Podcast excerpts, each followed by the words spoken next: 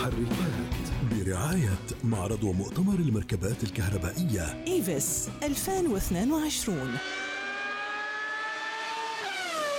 ربما هي من أسوأ اللحظات في علاقتك مع مركبتك تلك التي تتوقف فيها المركبة وتعطل في قيض الظهيرة وفي يوم صيفي حار. ويا سلام لو كنت على قارعة الطريق وفي مكان مقطوع. لتفادي هذا الموقف أعزائي المستمعين في علاقتكم مع مركباتكم ابقوا معنا.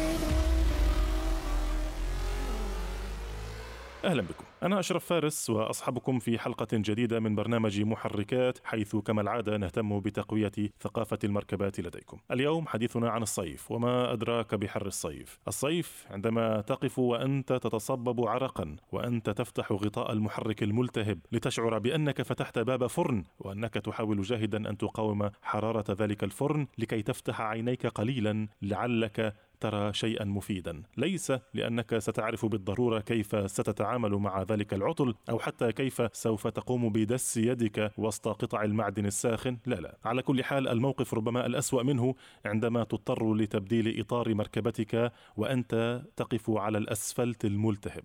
عزيزي المستمع هل عشت معي هذا الموقف؟ هل شعرت به؟ هل تخيلته بالصوت والصورة والحرارة أيضا؟ إذا كنت كذلك فمن المهم أن نتوقف اليوم سويا لنتعلم شيئا أو اثنين عن تحضير مركباتنا لمجابهة حرارة الصيف لكي لا نقع في مثل هذا الموقف. حول هذا الموضوع ينضم إلينا من العاصمة الأردنية عمان السيد روجيه عبيد الصحفي المختص في رياضة المحركات. أهلا بك روجيه. أهلا أهلا. أهلا بك.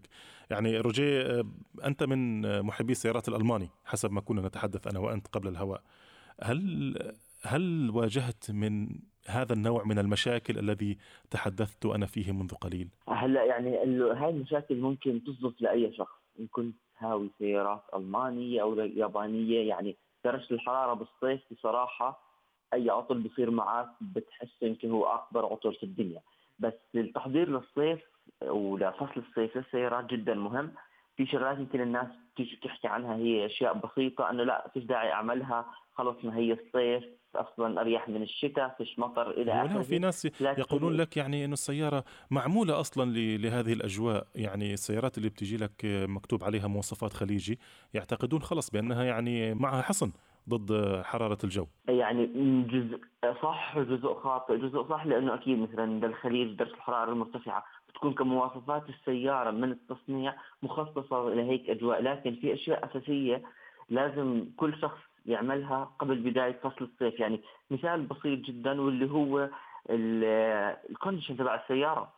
حتى لو كانت السيارة مخصصة لمنطقة الخليج أو الأجواء الحارة الواحد لازم يشيك على هل هو فيه الغاز الكافي هل هو مغير الفلتر تبع ال condition. لأنه هاي الشغلات في حال مثلا نحكي الفلتر انتهى عمره أو كان مسكر يعني بده تنظيف أنت ما راح يكون عندك الهواء البارد. وتخيل درجه حرارة عالية جدا السيارة عم تعطيك هواء ساخن. ففعليا من أهم الأشياء تخيل هي لازم ينتبه عليهم الواحد الكونديشن. تخيل بدرجة حرارة 50 ورطوبة عالية آه الله أعلم كم والمكيف عندك مش شغال. يا إلهي. نعم. يعني هذا يعني موقف يعني, يعني يجعلك تتمنى أنك لم تولد ذلك اليوم. خصوصا أنه هذا الإشي ما بيستغرق لا وقت ولا مال كثير من أي شخص يعمله. فهذا كبداية أول شيء لازم الواحد يخطر على باله واللي هو يغير فلتر الهواء تبع ال condition وأيضا يتأكد هل هو شغال 100% بما أنه عم نحكي على الفلاتر كمان لازم في إحنا عندنا الفلتر اللي بيكون للهواء اللي بدخل للمحرك أساسي جدا كمان يتم تغييره، أول شيء لأنه هو عمره بنتهي خصوصا الفلاتر اللي بتيجي من المصنع أو القياسية من الشركات، شغلة ثانية على أساس تصير تدخل كمان الهواء بطريقة صح وهواء نظيف للمحرك، خصوصا مع ارتفاع درجة الحرارة. يعني بيكون فصل الصيف أصلا ما في الهواء الكافي في بعض الاحوال بتكون يعني الجو فلتر هواء السيارة أنا أرى بعض السائقين يعني ينظر إليه من أعلى لأسفل ويقول يلا بعيش. يستمر معي كمان ست أشهر أو سنة أخرى. يعني ما المشكلة إذا الفلتر الهواء لدي أصابه شرخ أو قطع؟ أول شيء أنت عندك ممكن تدخل يعني الفلتر هو من اسمه فلتر يعني هو بنقي الهواء الفايت على المحرك. هاي أهم نقطة أنت عندك. فإذا صار في شرخ انتهى عمره. أول شيء يمكن تدخل بعد الشوائب على المحرك اثنين ممكن يسكر يبطل يدخل أصلا الهواء الكافي للمحرك. وهاي بحد ذاتها يعني مشكلة كثير كبيرة حتسبب لمحرك السيارة. بما إنه هيك عم نحكي على جهة المحرك كمان في شغلات يمكن بعض الناس يمكن ما بتنتبه لها. هلأ إحنا كل ما بترتفع درجة الحرارة كمان إحنا عندنا السوائل الموجودة بالسيارة خصوصا الزيوت رح ترتفع درجة حرارتها. فمهم جدا اليوم بزيت محرك السيارة بأنه يستبدل من فصل الشتاء لفصل الصيف مع الزيت المخصص ل نحكي الأجواء الحارة واللي هو بتكون اللزوجه تبعته عالية. فيعني انت عندك ما بصير إلا يعني ما بتبخر هذا الزيت لأنه بالنهاية السوائل هاي نقطة في غاية الأهمية روجي على فكرة الكثير من الناس يعني آه، يخلطون في موضوع الزيت يعتقدون بأن آه، زيت السيارة الأفضل هو التابع للشركة الأكبر. طيب أنا آسف أني قاطعتك خلينا ناخذ فاصل قصير. بعد الفاصل سوف نعود. ابقوا معنا مستمعينا الكرام.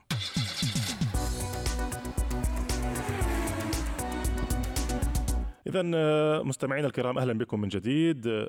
موضوعنا اليوم في برنامج محركات عن تحضير المركبة للصيف. كيف يمكن أن نتفادى مشاكل الحر؟ كيف يمكن أن نتفادى ونقلل قدر المستطاع من الوقوع في آه، أعطال المركبة في ظروف حارة؟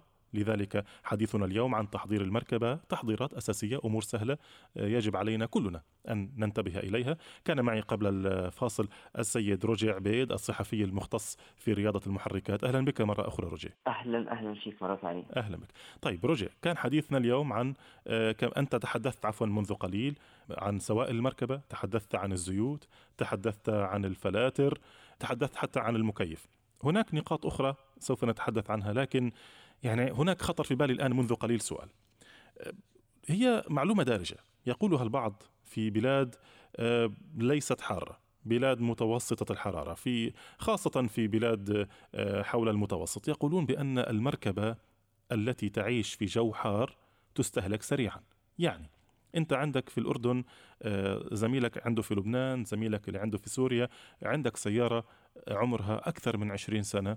في حين إذا إجتك نفس السيارة أو إجتك سيارة عمرها سبع أو ثمان سنوات قادمة من بلد حار أنت يمكن أن تقلل من قيمتها وتقول هذه العر... هذه السيارة مستهلكة أكثر من السيارة اللي عندي رغم أنها قديمة رغم أن المفارقة هنا هناك فرق في العمر. هذه المعلومة صحيحة أم لا؟ وإذا صحيحة لماذا؟ هلا هي بتعتمد على مقدار الصيانة اللي بيصير للسيارة في الأجواء الحارة. يعني إذا بدنا نحط الحالة بأنه سيارة جاي من بلد حار جدا أو بأجواء حارة جدا أو بلد بأجواء معتدلة مع نفس نحكي أسلوب الصيانة والرعاية للسيارة رح تكون بالطبع السيارة بالأجواء الحارة مستهلكة أكثر لأن ارتفاع درجة الحرارة بيأثر على كل النقاط تقريبا اللي حكيناهم وبعض النقاط الإضافية اللي هلأ رح أتكلم فيهم معك اللي هم مثل البطارية وغرفة السيارة وأيضا دهان السيارة تفضل فهي النقطة الأساسية م. ليش؟ مثلا أعطيك مثال البطارية بتتأثر بدرجة الحرارة. في ناس تحكي لك كيف بس هي لها عمر افتراضي. صحيح عمر البطارية صحيح لكن مع درجة الحرارة العالية كمان أيضا أنت عندك البطارية ممكن ترتفع درجة حرارتها خصوصا مع الضغط الكثير كبير اللي بيجي عليها من تشغيل الكونديشن لفترات طويلة ولايام حتى أسابيع وأشهر طويلة. يعني بالخليج بعتقد المكيف لا يتوقف فعليا ما المكيف ما بنطفي يعني. م. أول ما تشتغل السيارة. فكمان هون انت عندك هاي انت عندك مثلا بصير في استهلاك أكثر لمكونات السيارة من البطارية مثل مثل حكينا إحنا عن الزيوت أو حتى المحرك وراديتر السيارة. م. كمان شغلة ليش أحكي لك تستهلك أكثر؟ لأنه السيارة بفصل الصيف بتكون معرضة يعني للشمس بفترات طويلة حتى لو السيارة صافيه مش كل الناس تكون صافين سيارة بالكراج أو مثلا تحت شجرة. فهي شغلة أساسية بأنه دهان السيارة أيضا بتأثر. طيب آه، أنت تحدثت عن المقصورة أنا كان بدي نستفيض أكثر في المقصورة لكن آه، في معرض حديثك عن البطاريات صراحة خطر في بالي سؤال أسألك إياه قبل ما نستفيض في مواضيع أخرى.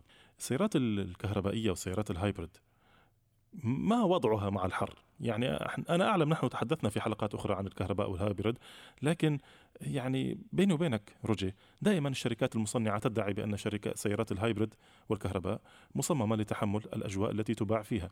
يعني إذا كانت تباع في ألاسكا فهي تتحمل جو ألاسكا وإذا كانت تباع في في في السعودية فهي تتحمل جو السعودية. طالما أنها تباع هناك فهي مصممة لذلك. لكن بيني وبينك خلينا نتكلم بوضوح أكثر. هل هي فعلا تحتمل؟ أم هل هناك ما يجب أن اعرفه أنا لكي أحافظ عليها بالصيف؟ هلا غير الشغلات الأساسية اللي حكيناهم طبعا سيارة الكهرباء ما فيها الزيوت تبعت المحرك لكن الشغلات الثانية لازم أيضا يتم عليهم التشيك لأنه السيارة بغض النظر شو نوعها وشو فئتها كهرباء أو هايبريد أو بنزين في أساسيات لازم الواحد يدير باله على سيارته بالصيف. هلأ بالنسبة إنه هل هي بتتحمل؟ نعم بتتحمل، الشركات المصنعة بنشوف أعطيك كمثال آه، بعض السيارات الكهربائية بتشوفها موجودة بأسواق وبأسواق ثانية مش متوفرة، السبب واللي هو درجة الحرارة. لأنه مثلا بأسواق الخليج درجة الحرارة مختلفة جدا مثلا نحكي عن أسواق أوروبا عن أسواق باقي مثلا الوطن العربي أو حتى على الصين. عشان هيك الوكالات ما بتلاقيهم دائما بيجيبوا سيارات الكهرباء بالتحديد لكل الأسواق. بتلاقي سيارة مثلا أعطيك مثال مثلا الفولكس فاجن اي جولف في بعض الأسواق مش متوفرة بعض الأسواق موجودة. ليش؟ لأنه البطارية تبعتها والنظام تبعها هو بناسب درجة حرارة معينة. فاليوم إذا أنت مفكر واحد يشتري سيارة كهربائية وبمنطقة حارة ضروري يشوف هل الوكيل عم بيجيبها؟ إذا بيجيبها خلاص رح يكون مطمن إنه هي رح تتحمل درجة الحرارة العالية. إذا لا بس بده يشوف مواصفاتها هل هي آه النظام فيها والبطاريات بتتحمل درجة الحرارة بالبلد اللي هو فيها ولا لا؟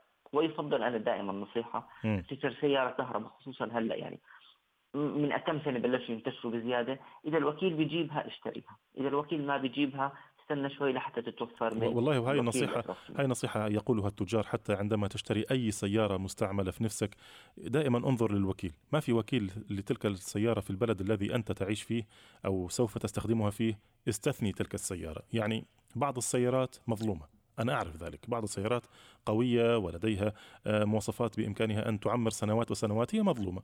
لسبب أو لآخر تسويقي إداري تحالفات شركات أيا كان السبب. لكن في النهاية آه، ليس لتلك الشركات آه، مقار في دول معينة. فهذا يظلم السيارة. أنت سوف يستحيل عليك أن تصلحها في أبسط الأمور حتى ربما تغيير الزيت سيكون معضلة طيب روجيه في آخر دقائق هل لديك مثلا نقطة نتحدث فيها عن الإطارات على سبيل المثال؟ هي هاي النقطة اللي جاي أنا يعني أحكي فيها بعدين بدي أختم هيك ب يعني نيجي نحكي نوعا ما نصيحة. في ثلاث أول شيء الإطارات واللي الإطارات كبداية لازم واحد دائما يشوف ضغط الهواء فيها لأنه إحنا بنعرف بأنه ضغط الهواء بيرتفع مع ارتفاع درجة الحرارة.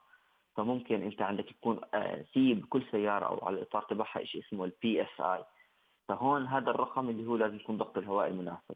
ممكن مع اختيار اختلاف آسف درجة الحرارة رح يختلف ويرتفع ضغط الهواء وممكن مرات ينزل. فأساسي آه، دائما التشييك على الإطار من ناحية ضغط الهواء. اثنين الإطار ممكن يصير ناشف خصوصا يعني درجة الحرارة العالية بتنشف الإطارات. فإذا الإطار عمره أصلا طويل أو انتهى عمره ضروري جدا تشيك على الإطارات لأنه الإطار يعني بيساعد السياره على التوقف على الانعطاف على الثبات. هو من يعني أشياء الأمان الأساسية للسيارة.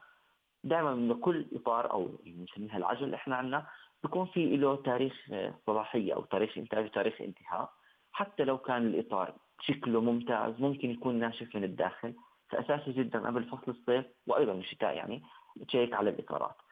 آخر شغلة بحب أحكيها بأنه بفصل الصيف لأنه درجة الحرارة بتكون مناسبة فبتكون السيارة يعني تتحرك في فترات طويلة أكثر أكثر من فصل الشتاء. فصل الشتاء ممكن مرات يعني امور تكون صعبة انه الواحد يطلع إذا كان في أمطار غزيرة أو ثلوج. بالصيف السيارة دائما رح تكون شغالة كثير. فاساسي قبل ما نفوت على فصل فصل الصيف نشيك على هاي الأمور بالسيارة وأيضا خلال فصل الصيف إذا شعرنا في أي مشكلة بالسيارة سريعا الواحد يروح يحلها. والسبب بسيط مش بس لأنه راح تكلفك كثير وراح تقطعك السيارة بس إذا حال قطعتك السيارة ودرجة الحرارة عالية يعني راح تسبب لك غير المشكلة اللي عندك يعني وجع رأس كثير كبير. فأساسيات واحد يعملهم يمكن ما بتكلفه شيء بالسنة لكن بتريحه بفصل الصيف كامل عم نحكي عن عدة أشهر. أنا أعرف أحد الأشخاص يا روجي بشكل شخصي باع سيارته حرفيا لأنها تعطلت به أكثر من مرة في قارعة الطريق في قيض الصيف في الحر الشديد. باع المركبة كلها بالكامل واشترى مركبة من الوكالة عشان ما يضطر يذهب إلى ورشات الصيانة مرة أخرى. وهذا الشخص الذي كتبت عنه بالمناسبة مقدمة هذه الحلقة هو الذي استلهمته منها. على كل حال روجيه أنا شاكر لك جدا على هذه الحلقة. نتمنى أن نكون يعني أفدنا المستمعين ببعض التحضيرات السهلة والبسيطة لمركباتهم. هذه نصائح دائما نوجهها لجميع فئات المستمعين رجال ونساء آه، كبار وصغار. صغار طبعا نتحدث بالسن القانوني للقيادة طبعا. أشكرك جزيل الشكر مرة أخرى. كنت معنا من العاصمة الأردنية عمان الصحفي المختص في المركبات روجي عبيد. شكرا لك روجي شكرا شكرا لك. محركات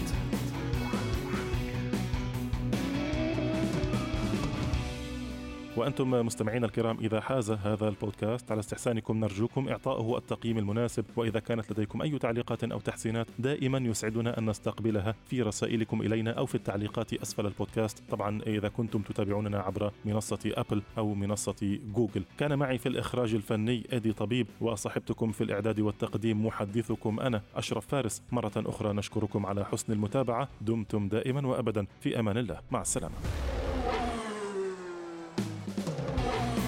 محركات برعاية معرض ومؤتمر المركبات الكهربائية. إيفس 2022